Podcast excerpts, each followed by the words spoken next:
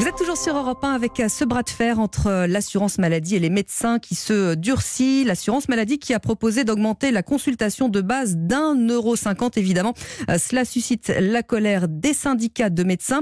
Agnès Gianotti, bonjour. Bonjour. Alors vous présidez, vous, le syndicat MG France, qui est le principal syndicat des médecins généralistes. Avant de vous demander si vous êtes déçu de cette annonce de l'assurance maladie, est-ce que vous avez été surprise? Est-ce que vous êtes tombé de l'armoire? Ah, ça m'a même fait rire quand il m'a annoncé ça. J'ai cru que c'était une blague. Euh, parce qu'on n'a pas été revalorisé depuis 7 ans et, et, ça sera pour les 5 prochaines années. Donc 1,50€ de majoration pour 12 ans, c'était juste drôle, quoi. Euh, comment prendre ça au sérieux? La consultation médicale qui passerait donc à 26,50 euros lors de vos toutes premières négociations. Euh, vous en demandez 50, évidemment. Non, non, non. Nous, nous n'en demandons pas 50. À MG France, nous demandons que la mise à niveau, compte tenu de l'inflation, soit 30 euros. Et après, on demande d'autres choses, mais qui ne sont pas la consultation simple. Alors, c'est votre troisième grande mobilisation, hein, mardi prochain, mardi, mardi 14 février. Vous appelez à une, à une manifestation, à une grève générale des, cabinets des généralistes. Votre syndicat n'avait pas soutenu la précédente. Pour quelle raison? Euh, on, on, avait des mots d'ordre différents, c'est-à-dire qu'il y avait de, des actions en, province et partout. La précédente, c'était justement sur le mot d'ordre de la consultation à 50 euros que nous ne partageons pas. Mais nous partageons tous la colère. Et donc mardi, euh, c'est un fait unique dans l'histoire, vous aurez tous les syndicats de, de médecins, y compris l'ordre des médecins, y compris le collège de la médecine générale, y compris les, les syndicats hospitaliers dehors c'est bien qu'il se passe des choses euh, qui mettent en colère l'ensemble d'une profession, ça ne s'est jamais vu. Il reste encore euh, un tout petit peu de temps pour discuter. Alors là, c'est comme un peu euh, la réforme des retraites. Vous êtes l'intersyndicale est unie. Vous pensez quand même sortir de l'impasse? Ben, il y a plusieurs choses qui se mélangent. À la fois, il y a les négociations où va falloir, s'ils veulent qu'on signe, va falloir absolument qu'ils ouvrent et qu'ils entendent ce qu'on leur dit. Euh, c'est pas gagné, mais tant qu'un match n'est pas fini, je considère qu'il n'est pas perdu. Donc nous allons continuer à faire euh, le mieux euh, possible pour sortir de l'impasse, parce que je pense que c'est au bénéfice de personne et surtout pas de la population. Euh, la deuxième chose, vous avez vu tous les projets de loi qui, qui pleuvent. Donc il n'y a pas que les, les négociations qui nous mettent en difficulté et en colère, parce qu'on est vraiment inquiet pour l'avenir du système de santé et pour l'assurance maladie solidaire.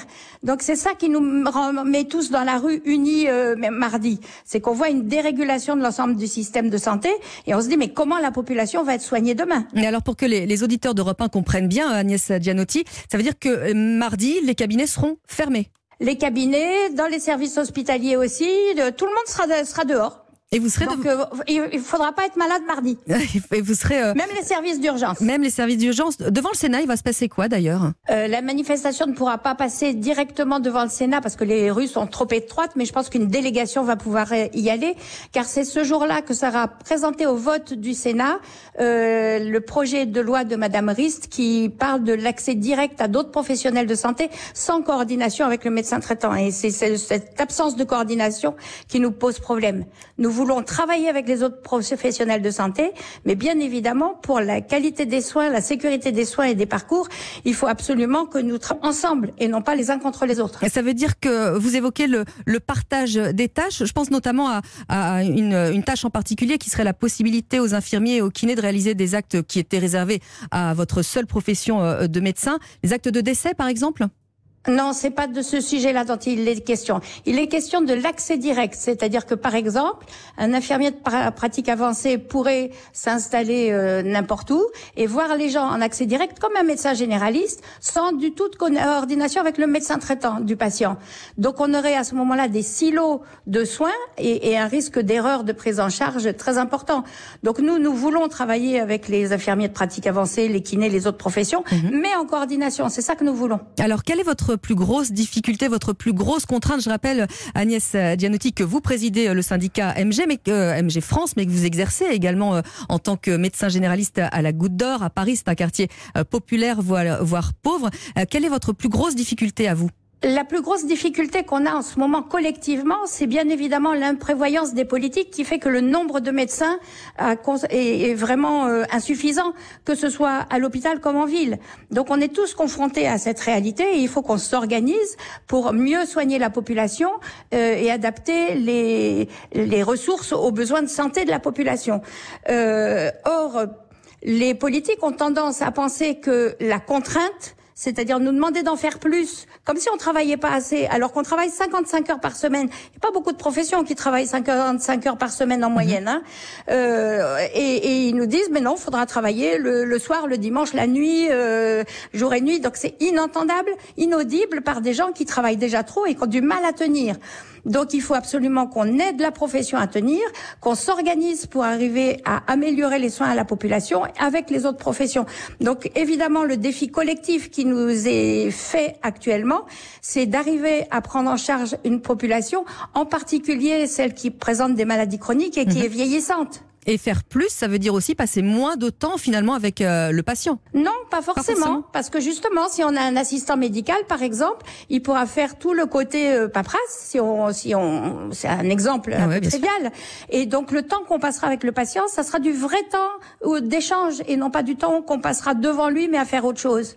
Donc je pense pas que ça sera au détriment du patient. Au contraire, s'il y a une infirmière euh, de pratique avancée ou une infirmière azalée, comme on les appelle, qui travaille avec nous dans nos cabinets euh, elle pourra passer trois quarts d'heure avec le patient à s'occuper de de sa façon de manger, par exemple s'il est diabétique, et, et donc c'est trois quarts d'heure en plus de soins pour le patient dans une équipe. Et nous, quand on le verra, on sait que ce, cette partie-là du travail sera fait. Et là encore, la consultation sera un vrai temps d'échange avec le patient.